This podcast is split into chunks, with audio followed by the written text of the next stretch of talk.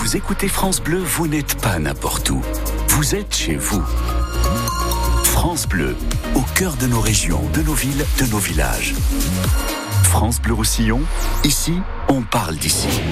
Et merci d'écouter la première radio des Pyrénées-Orientales, 7h30 sur France Bleu Roussillon. La météo Simon Colboc, ciel tout gris aujourd'hui. Oui, des nuages pour tout le monde et toute la journée. Et en plus avec des températures en, en chute libre. Hein. Hier, on a dépassé les 20 degrés. Bah, pas plus de 8 aujourd'hui à Perpignan et à Prades. À la une, Simon, sommes-nous prêts en cas de tsunami dans les Pyrénées-Orientales? Oui, comment réagir? Comment prévenir tout le monde si jamais une grosse vague se rapproche de notre littoral? Exercice géant tout à l'heure dans les Pyrénées-Orientales et dans tous les autres départements français de l'arc méditerranéen. Ce sera entre 10h et 10h30 cet exercice. Et en principe, si vous vous trouvez à ce moment-là, sur le littoral, vous devriez automatiquement recevoir une alerte sur votre téléphone, Clotilde Jupon. Une notification apparaîtra sur votre écran avec ce signal sonore.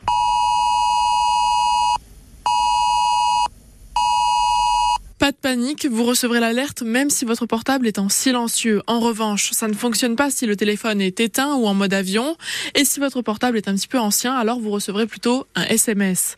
Pas besoin de faire euh, quoi que ce soit aujourd'hui, c'est juste un exercice pour vérifier que le système fonctionne bien au cas où un jour un vrai tsunami se produirait. Si c'était le cas, vous entendriez également les sirènes se déclencher dans toutes les villes du littoral et à ce moment-là seulement, vous devriez vous éloigner le plus possible de la mer à au moins 200 mètres et ne surtout pas prendre la voiture, même pas pour aller euh, chercher les enfants à l'école par exemple, car là-bas ils seront pris en charge. Et si jamais euh, vous êtes en mer alors qu'un tsunami se prépare, eh bien la consigne c'est de se diriger vers le large. Et avec cet exercice, les autorités veulent donc tester euh, les systèmes d'alerte, nous sensibiliser aussi à ce risque de tsunami puisque les scientifiques sont formels. Un tsunami violent va se produire en Méditerranée euh, dans ces 30 prochaines années. Tsunami euh, qui sera provoqué par un séisme en mer.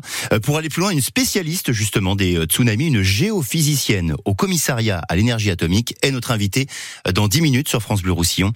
Hélène Hébert, invitée de France Bleu, donc ce sera à 7h45. La justice et le verdict aujourd'hui pour les trois policiers accusés de violence volontaire lors de l'interpellation de Théo Louaka. C'était en 2017 en région parisienne. Le jeune homme de 29 ans euh, en garde des séquelles irréversibles. Hier, l'avocat général a réclamé trois ans de prison avec sursis contre le principal accusé.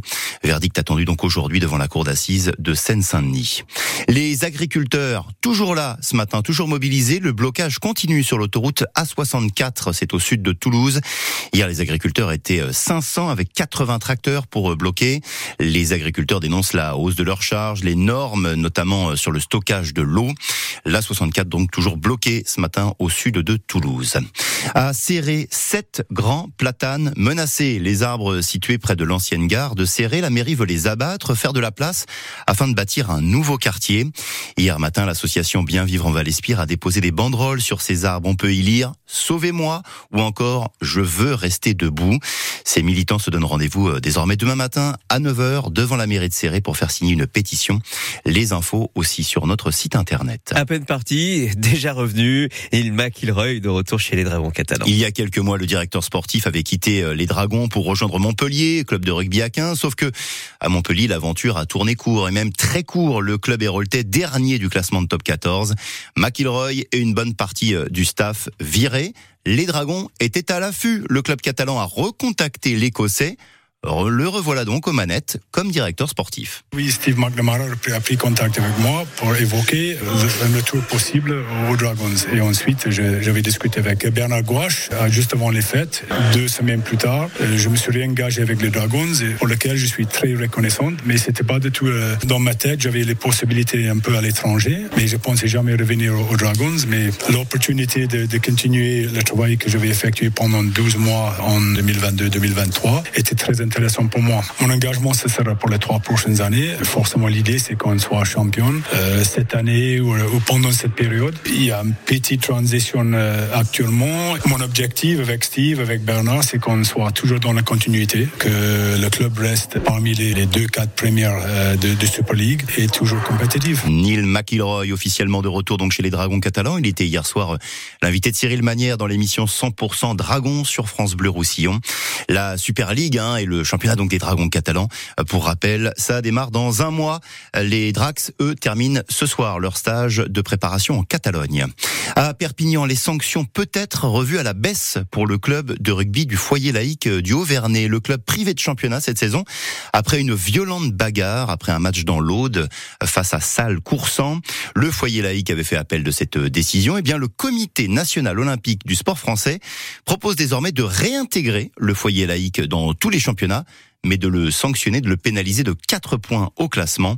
Décision désormais entre les mains de la Fédération française de rugby. Les championnats d'Europe de handball, les Français sur leur lancée. Succès 34-32 hier soir face à la Croatie. Une victoire et puis un record. Nicolas Karabatic, hein, la star des Bleus, désormais le meilleur buteur de l'histoire de l'Euro.